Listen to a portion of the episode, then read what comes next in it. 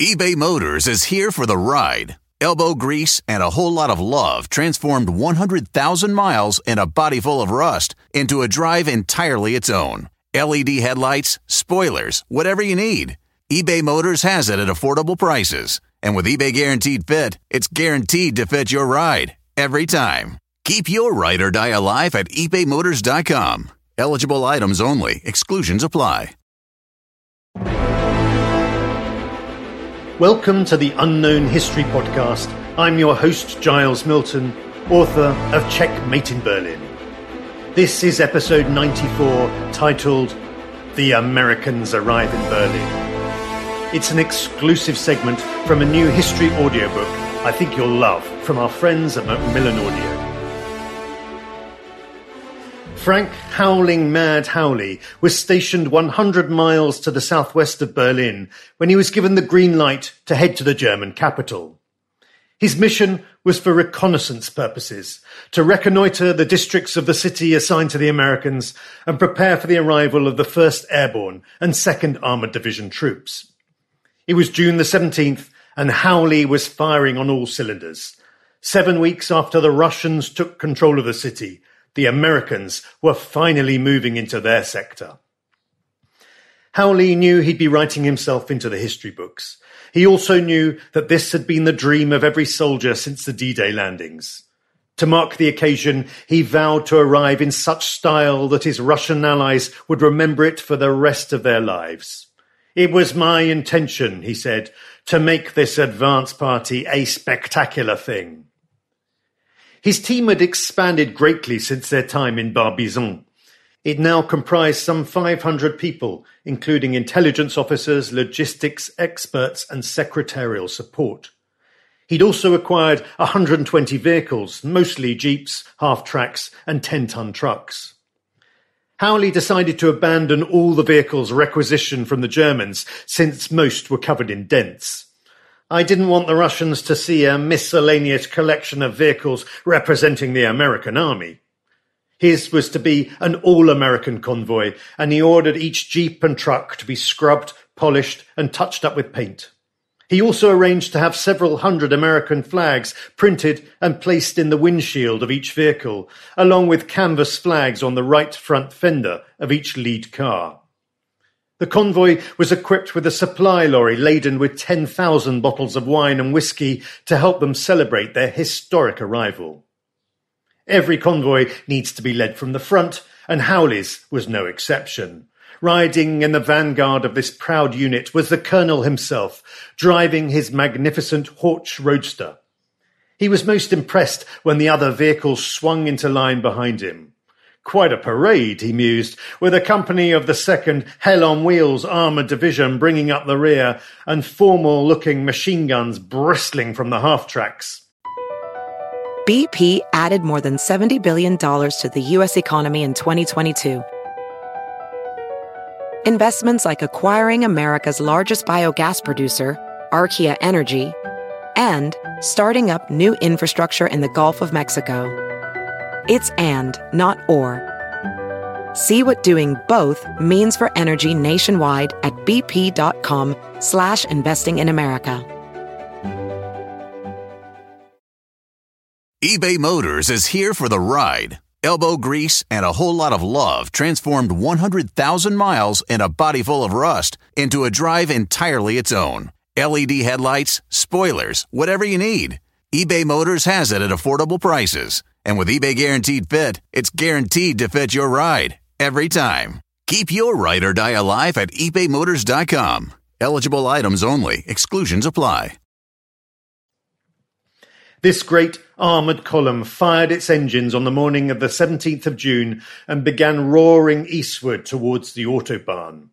We moved along in gala spirit, wrote a gleeful Howley. As the vehicles advanced, the half-tracks flung a swirl of dust into the late spring air, making the column visible for miles around. The excitement mounted as they neared Dessau, where a small pontoon spanned the river Mulde. This marked the frontier between the American and Soviet zones of occupied Germany. Once they crossed the bridge, they'd be entering territory controlled by the Red Army. As Howley steered his convertible Horch onto the rickety bridge, he noticed a giant arch on the far bank with huge pictures of Lenin and Stalin gazing down upon us. These were flanked by a banner with a Cyrillic inscription that read, Welcome to the Fatherland. He felt as if they were entering a land that had been annexed by the USSR. A Russian officer was awaiting them on the far side of the bridge, he guided him towards a much larger bridge that traversed the river Elbe. There, a phalanx of Russian guards snapped their salutes.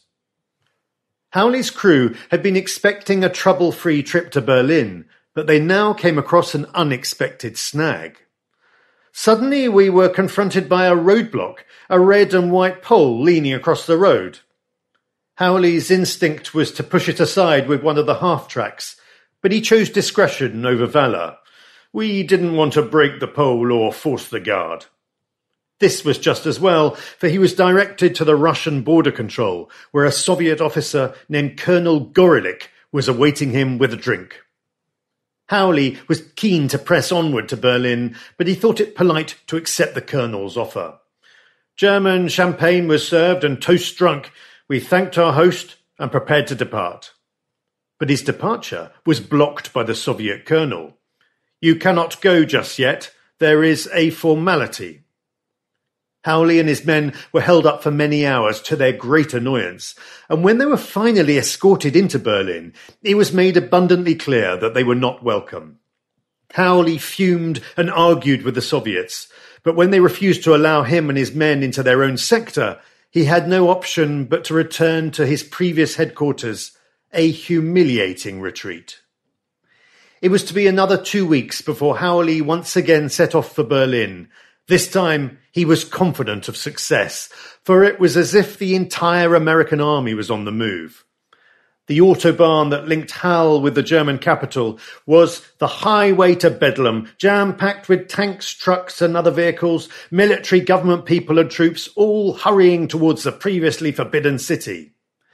When a lone Red Army officer tried to halt Howley's vanguard advance, he was given a swift lesson in American authority. One of Howley's men jumped from his car and personally deposited the struggling Russian in the ditch to allow our column to pass.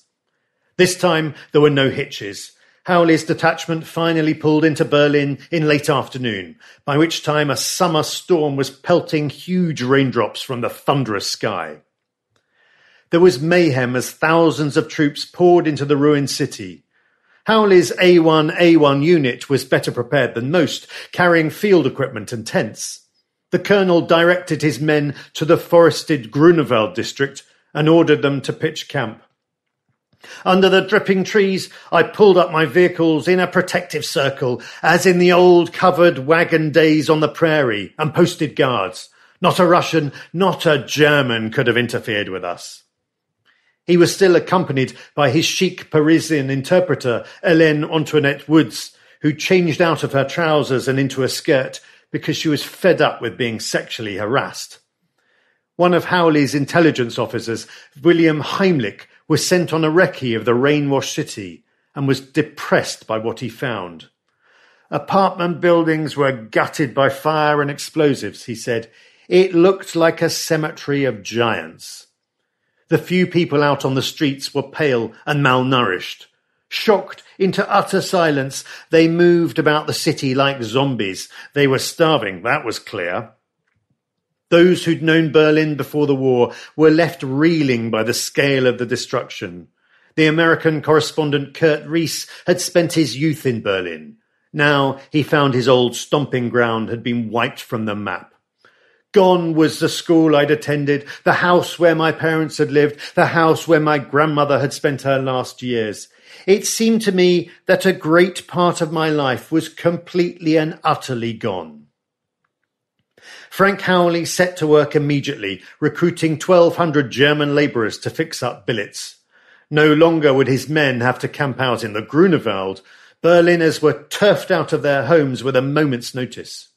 When still in Barbizon, Howley had told his men that possession was ten-tenths of the law.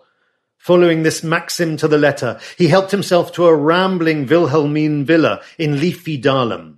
It was a house fit for a regent, a solid cake of a building with a grand portico and four gigantic urns decorating the stone-lined pediment. Howley sent his senior officers on a fact-finding tour of the six American districts they were to command. When they reported back to him later that afternoon, they spilled a sorry tale of looting and theft, with the Soviets engaged in grand-scale industrial pillage.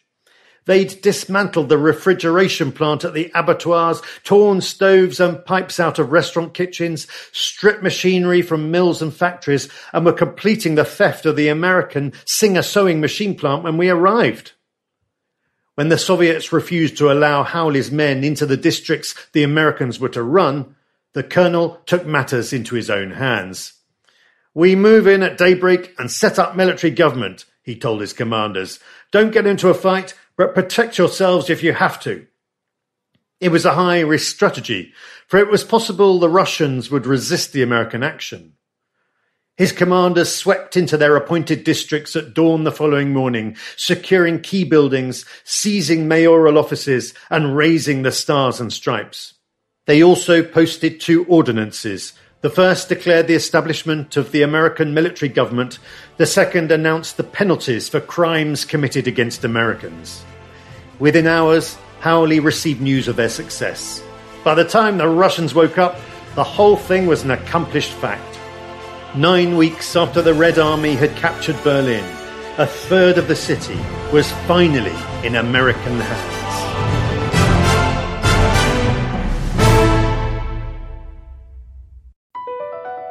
Across America, BP supports more than 275,000 jobs to keep energy flowing. Jobs like building grid-scale solar energy in Ohio and producing gas with fewer operational emissions in Texas. It's and, not or. See what doing both means for energy nationwide at bp.com slash investing in America.